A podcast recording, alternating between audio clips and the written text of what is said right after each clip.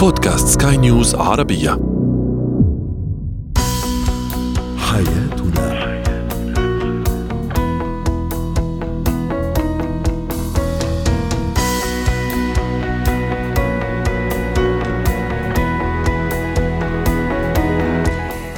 مستمعينا الكرام أهلا بكم معنا إلى حياتنا فضاؤكم اليومي الذي يعنى بشؤون الأسرة وباقي الشؤون الحياتية الأخرى والذي يمكنكم الاستماع إليه عبر منصة سكاي نيوز عربيه dot com slash بودكاست وباقي منصات سكاي نيوز العربية الأخرى كما يمكنكم أيضا مشاركتنا آرائكم وتعليقاتكم عبر رقمنا الهاتفي 00971 561 622 ثلاثة. معي أنا آمال شاب. اليوم سنتحدث عن الزوجة اللحوح كيف نتعامل معها؟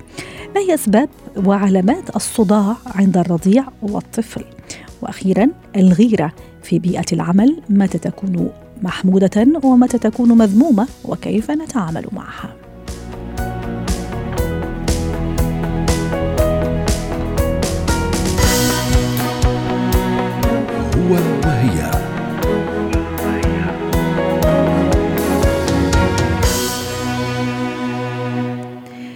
ربما من أكثر الأسئلة التي تزعج الشخص. أي شخص كان؟ هي تلك التي تبدأ بلماذا؟ حيث تحمل الكثير من اللوم والعتاب والتأنيب في طياتها. فماذا إذا كان الأمر يتعلق بزوجة مع زوجها؟ حديثنا اليوم عن الزوجة اللحوح التي تسأل كثيرا تصر كثيرا. كيف نتعامل مع هذا النوع من الزوجات؟ للحديث عن هذا الموضوع تنضم إلينا من الرياض استشارية العلاقات الأسرية دكتورة حنان نجم. يسعد أوقاتك دكتورة حنان. هذه الصفة في الحقيقة هل هي صح لصيقة بالسيدة بالجنس اللطيف أم هي تهمة فقط لفقت لنا؟ أهلا وسهلا فيكم. يا هلا. آه الحقيقة إنه آه الحالة هذه تبعت الإلحاح والزن عادة ممكن تكون عند الرجل وعند المرأة. هي ألصقت بالمرأة لكن الحقيقة هي ممكن تبقى متواجدة عند الطرفين. نحن دائما نحكي نفسيا سيكولوجيا دكتورة حنان. آه بالضبط بالضبط. وهي أيضا psychologically نعم يعني إنه المرأة بالعموم من النوع اللي تركيبتها أصلا بتحب التفاصيل والتدقيق في التفاصيل كثير. فهذا الشيء ممكن يكون سبب في إنه بدها يعني أكثر النساء طبعا أثبتت الدراسات إنهم يسعوا إلى ال perfection أكثر من الرجل يعني يبوا بدهم كل شيء يكون مثالي. بالطريقة الصح ومثالي مم. أول شيء نعرف شو هو الزن أو الإلحاح صح الإلحاح هو إني أنا أطلب أشياء معينة وتكرر هذه الطلبات خلال اليوم والليلة حتى تكون صفة حاجز بينها وبين زوجها تسبب النكد. صحيح. يعني وطبعا ومعها مجموعة أسئلة اللي هي لماذا وكيف وليش ما سويتها ومتى تسويها؟ يعني هذه أيوه على بس على شغلة واحدة. يعني مثلا أنا أمسك الزن على موضوع معين وأفضل طول الليل والنهار أتكلم في نفس الموضوع. حتى يجي هذيان. ب- بالضبط بالضبط. يعني بصورة مستمرة جدا. هلا أثبتت الدراسات إن الرجل عندما يتحول إلى هذه المرحلة يعني يصير عنده موضوع ال- الإلحاح والزن. هو بسبب مثلا إنه يعني هذه آخر دراسة إنه بسبب ال- الانغلاق التام والانطواء التام. تخيلي بالإلكترونيات وإنه لا يخرج إلى الشارع العام. يعني لا يتعامل مع الآخر. فلما درسوا الحالات لقوا إن الرجل عندما يصل إلى مرحلة الإلحاح والزن في المنزل يكون السبب هو الانطواء وعدم الانشغال. بالشارع العام مم. بالنسبة للزوجة آه، عندما تكون بهذا الوضع آه، بيكون في يعني تكون عندها مرحلة إحنا بنسميها مرحلة يعني يعني بنقدر نقول إنها مرحلة الوسواس القهري يعني آه، الإلحاح والزنعة والطلب على نفس الشيء بدون مبرر يعني مثلا ممكن يكون في مبرر لإلحاحها هذا شيء ثاني هذا. ما بنسميه إلحاح لأنه ممكن يكون شيء متطلب والرجل يتقاعس عن عمل هذا الموضوع. وحتى إذا مو يعني حتى إذا ضروري أتصور كمان الأسلوب والطريقة واختيار الوقت المناسب كلها هذه عوامل دكتورة حنان. حتى الطرف الثاني يستجيب لأنه ممكن الرجل يحس إنه عم تضغط عليه إنه أو عم تحاول إنه تحاصره. ممكن هو عنده استعداد إنه يعمل الشغلة لكن من كثر الزن على مثل ما تفضلتي حضرتك ومن كثر الإلحاح خلص يطفش في الأخير ممكن حتى يعاند يعني. هو هو على حسب الوضع بس لما يكون الرجل مثلا في شيء ملح ومهم وحسب شخصية الرجل ويكون هذا الرجل يتقاعس عن الموضوع ما بده يعمله أو إنه هو مش على نفس البيج هو وياها إنه كيف هذا هذا شيء آخر. لكن لما يكون شيء يعني خلص صارت عادة إني أنا لازم أطلب الطلب أكثر من مرة لازم أطلب أكثر من هذه العادة بنسميها تصل إلى مرحلة مرضية اسمها مرحلة الوسواس. القهري. يعني آه، بيصير إذا هي ما زنت آه، بيصير عندها زي آه، بتتعب نفسيا. يعني ما راح ترتاح. ما راح ترتاح. طيب دكتورة حنان اسمحي لي أنا وحضرتك والساده المستمعين نستعرض بعض التعليقات اللي وصلتنا. تعليق يقول قل لها حاضر وبعدين طنش. احسن دعها تفعل الأشياء بنفسها. تعليق آخر الفراق أو قصد الطلاق يمكن. أيضا تعليق آخر وصلنا على الإنستغرام يقول الزوجة اللحوح تبعث الكآبة في الأسرة وتكون عنصر هادم للاستقرار والتعامل يكون بوضع حد لسلوكها الأناني وعدم الانسياق وراء أنانيتها هل صحيح نفسيا عم نحكي أنه الشخص اللحوح والزوجة اللحوحة خلينا نقول ما دام اليوم حديثنا عن زوجة فيها شيء من الأنانية؟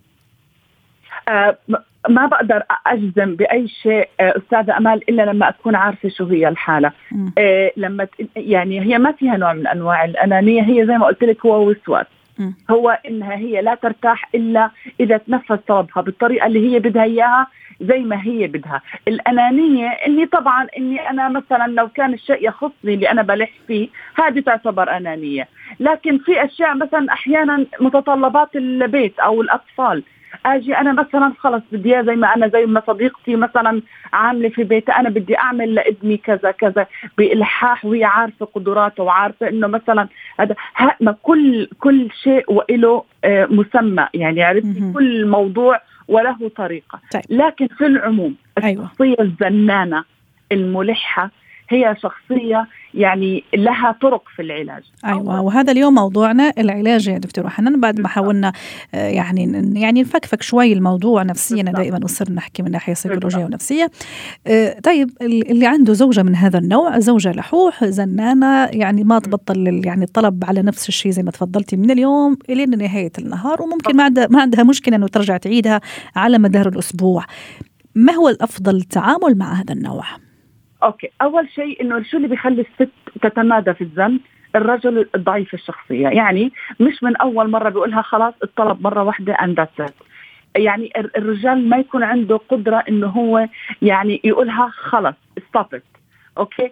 الشيء الثاني اللي بيخلي الست تتمادى طبيعة الحياة اللي هي عاشتها أصلا في بيئتها اللي هي إنها متعودة إنها تطلب الطلب أكثر من من مرة واللي بنسميه الشخصيه الوسواسية. طب شو طرق العلاج؟ العلاج الوحيد أستاذة أمال في هيك موضوع نعم. الاعتراف بالشيء. يعني ما بنسميه العلاج السلوكي المعرفي.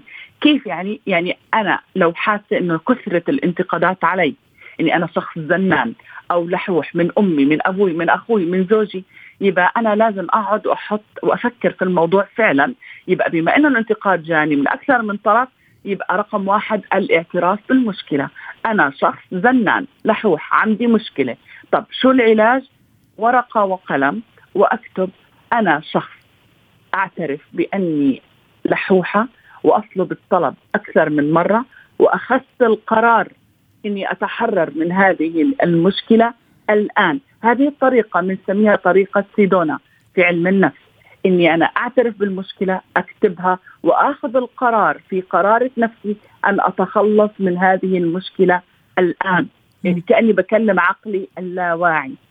أوكي؟ م. هذه الطريقة بتعلم يعني بت بت مرة على مرة على مرة لما أنا أفكر في المشكلة وأتنفس تنفس عميق وأخذ القرار إني أتخلص من طيب. هذه واخر هذه طب كان زين يعني اذا إذا اللي عنده مشكلة يعترف دكتورة حنان. طيب ما حبت تعترف ولا ولا تبغى تعترف ولا أصلا حاسة إنه آآ آآ يعني عندها هذا المشكلة؟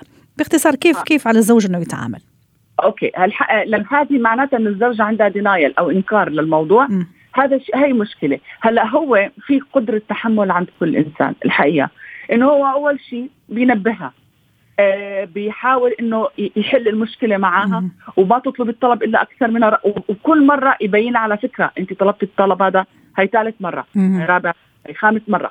إذا حس إنه الموضوع عم بتطور الموضوع لازم يكون له حد أستاذ أمل ما بيصير.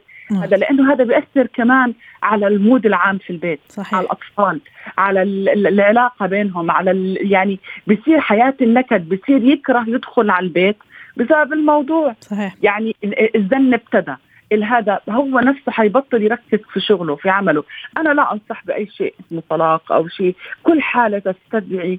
لا يعني كل كل بيت وله وضعه. وله ظروفه طبعا طبعا له أكيد. ومشان هيك نحن نحب يعني نطرح مثل هالمواضيع. وممكن واحد يعني ياخذ يعني العموميات أو النصائح العامة وكل واحد ممكن يكيفها حسب طبعه وحسب طبع الشريك. شكرا لك دكتورة حنان نجم ضيفتنا العزيزة من الرياض يعطيك العافية. الحياة.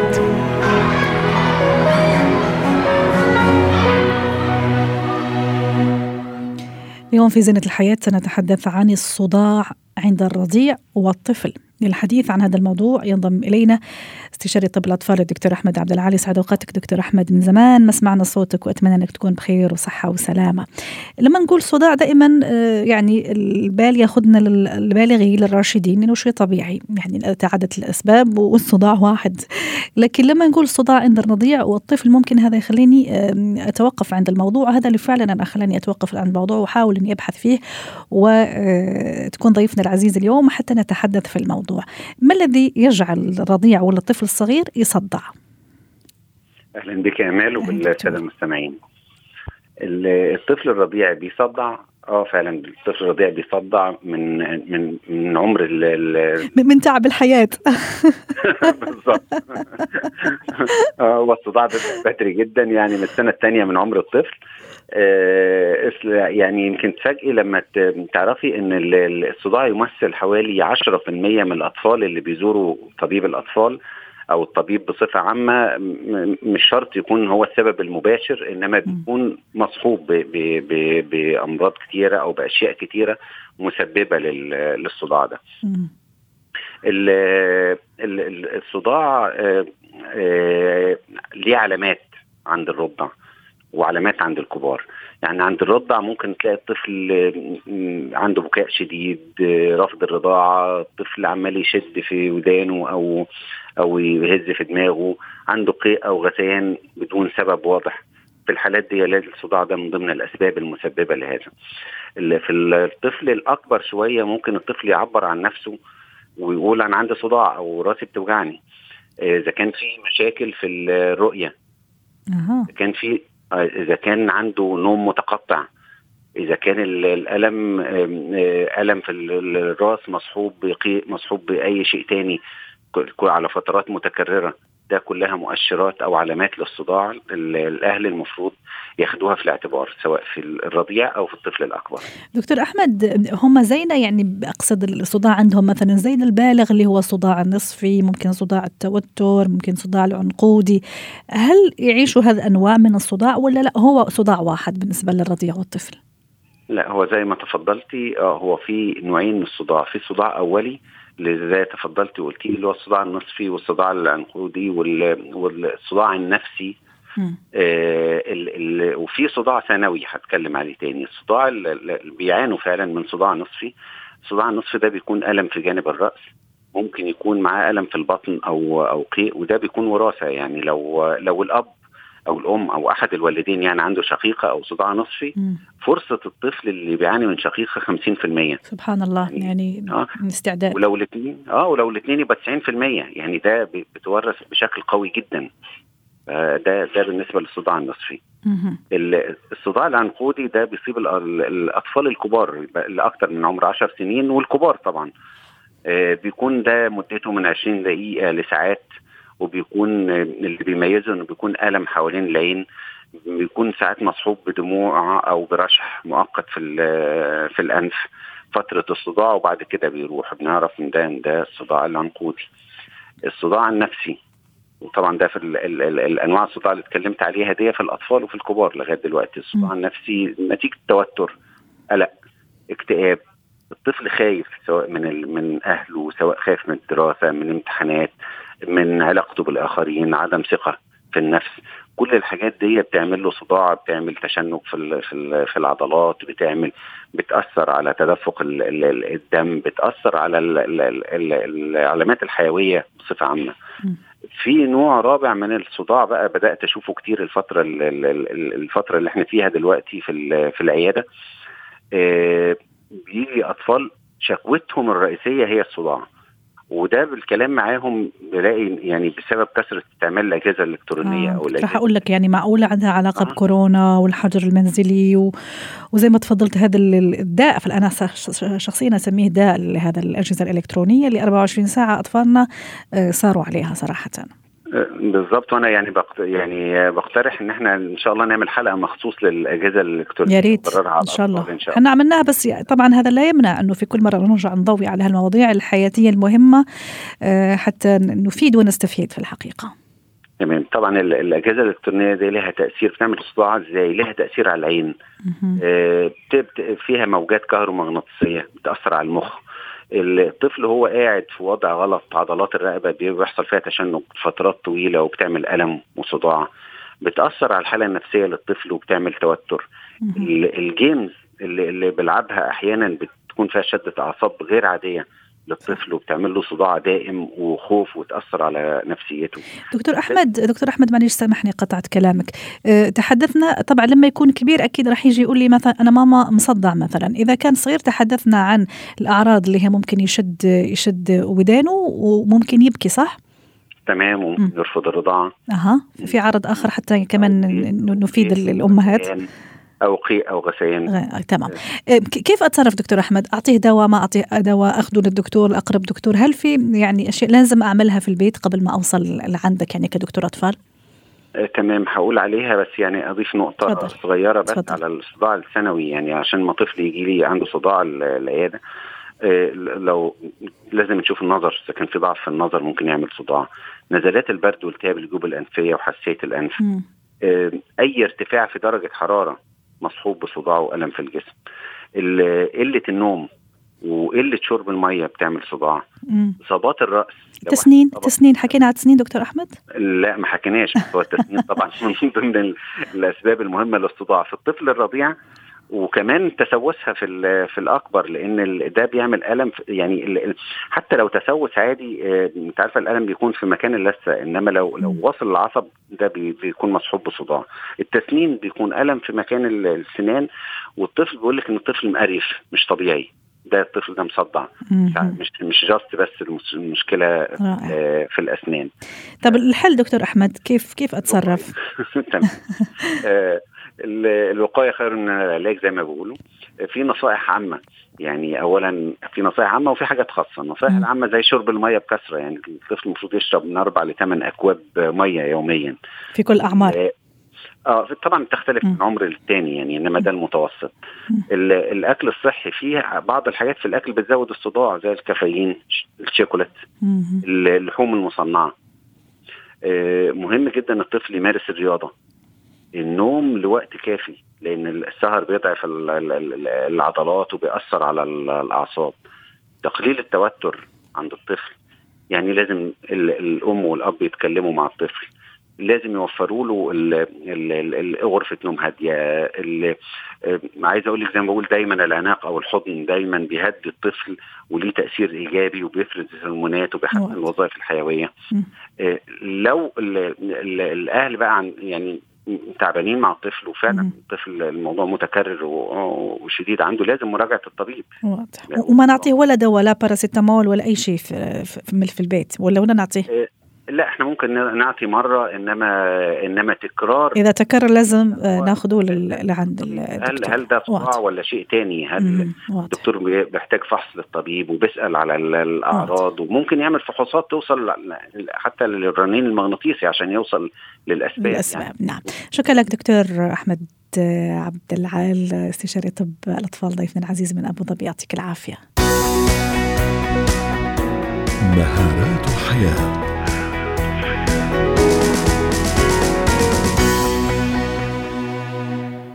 اليوم سنسلط الضوء ويكون لنا حديث عن الغيرة وما أدراك ما الغيرة لكن هذه المرة في بيئة العمل أو في مجال العمل بين الزملاء. آه، للحديث عن هذا الموضوع تنضم إلينا من دبي مدربة مهارة الحياة خلود امير يسعد أوقاتك ست خلود. آه، كيف أعرف أنه أنا آه، كأمال مثلا عم غار من خلود أو لا؟ أنا عم أتنافس معها. في فرق بين الاثنين؟ في علامات معينة؟ يعني دلني على هذا الموضوع؟ أكيد أكيد امل التنافس يمكن بانه لابد إنه يخلينا آه، نصل إلى هدف معين.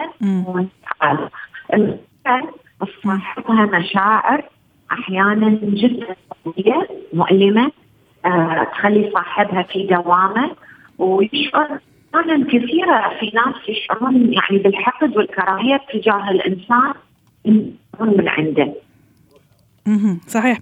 صحيح طبعا وهذا أكيد راح يأثر على على العمل على أداء العمل على حتى العلاقة بين الزملاء أكيد المفروض تكون علاقة زمالة وعلاقة فيها كثير من من من التنافسية. لكن في حدود المعقول لأنه يعني في النهاية نحن في مكان عمل جينا حتى نؤدي عملنا بطريقة معينة وبشكل معين. لكن في النهاية آه، الغيرة هذه اللي قد تؤذي الغير تؤذي الزميل حتى ممكن آه، توصل يعني لأمور لا سمح الله يعني مش كويسة فأكيد هذا مش مطلوب. دائما المطلوب الطاقة الإيجابية في مكان العمل. التركيز أيضا على الأهداف من الضروري. أنا أتصور أنه لما نركز على الهدف في بيئة العمل أكيد هذا راح يساهم كثير في التقليل من موضوع الغيرة لأنه لما أركز على الهدف خلاص كل التركيز أو كل spotlight حيكون على تحقيق هذا الهدف الهدف عفوا آه، والعمل في في team واحد أو في فريق آه، عمل. أيضا آه، أني أكون أو أقبل الانتقاد أو أني أنتقد الزميل هذا يعني أني أشعر بالغيرة أيضا. نرجع مرة أخرى لست خلود أمير ضيفتنا من دبي. تفضلي أستاذة خلود. آه فأنت كان سؤالك هل هي المنافسة أم الغيرة؟ إي أنا كيف أعرف إنه مثلا آه، خلود مثلا هي عم تنافسني فقط لا غير أو لا ممكن هي عم تغير مني؟ يعني هل في في في أشياء أنا أقدر أعرف من خلالها كيف أو كيف أفرق بين الشغلتين؟ وبعدين كيف أتصرف؟ ذكر إنه الحديث عن الغيرة بين الزملاء الغيرة في مجال العمل كيف نتعامل معها كيف نسيطر هذا على هذا الموضوع. أيضا أكيد في فرق بين الغيرة والتنافس. التنافس هو شيء مطلوب وشيء محمود لكن الغيرة طبعا مذمومة والغيرة ستؤثر بشكل أو بآخر على فريق العمل وعلى جودة العمل أيضا وفي النهاية على الهدف الأساسي أيضا من من من الوجود أو من التواجد في بيئة العمل وبالتالي أكيد أنا ما راح أخدم بيئة أو ما راح أخدم الوظيفة اللي أنا موجودة عليها ولا آه، طبعا هدف المؤسسة اللي أنا آه، أنتمي آه، ليه. اذا ذكر مرة أخرى أنه موضوعنا هو الغيرة والتنافسية. مرة أخرى معنا خلود أمير. معلش في اللحظات الأخيرة ست خلود في عندنا مشكل يبدو أنت في مكان مش ما فيش كثير إرسال. حتى نختم معك معلش كان ودنا نكون في أطول فترة ممكنة. آه، كيف أنا أتصرف إذا ما شعرت أنه البيئة اللي أشتغل فيها فيها كثير من الغيرة؟ أوكي. أول نقطة أركز شو الأشياء اللي أنا أتميز بيها واللي ممكن أنا أمتلكها ولا يمتلكها الآخرون. أضع دائما اللي خطة في الوصول إلى أهدافي بدون اللجوء إلى المقارنات. يعني إحنا دائما لما نقارن أمل نقارن أسوأ ما عندنا بأحسن ما عند الآخرين. وهذا شيء جدا مو عادل لا بالنسبة لنا ولا بالنسبة للآخرين. مم. عندما ننظر للغيرة من منظور معادلة أنه أني ممكن أكون آه وين وين يعني أني أفوز بكل اللي أريده والآخر هم ممكن يفوز باللي كل اللي يريده وممكن أنه يكون أكو حالة فلو وسريان حلوة في مجال العمل ومحيط العمل. لما الإنسان يبدي يكون عنده وعي بمدى آه، ألم مشاعر الغيرة عليه وش قد الإمباكت مال لما يغار من شخص سواء آه، بالعمل يكون نوعا ما متفوق آه، مهم أيضا أن أضع الأهداف اللي يتفوق بها الآخرين جزء من أهدافي. عندما أشوف زميلة عندما أشوف زميلة عندها متفوقة في مجال ما أقول خلاص أنا راح أشتغل على نفسي حتى أكون بعد ست شهور بعد سنة ممكن أتفوق في هذا المجال وممكن أحسن أكون منها.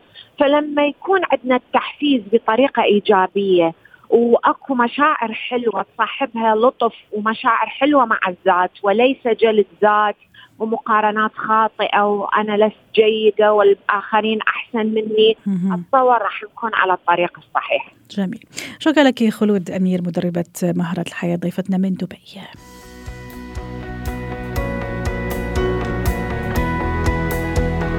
ختام حلقة اليوم من حياتنا شكرا لكم وإلى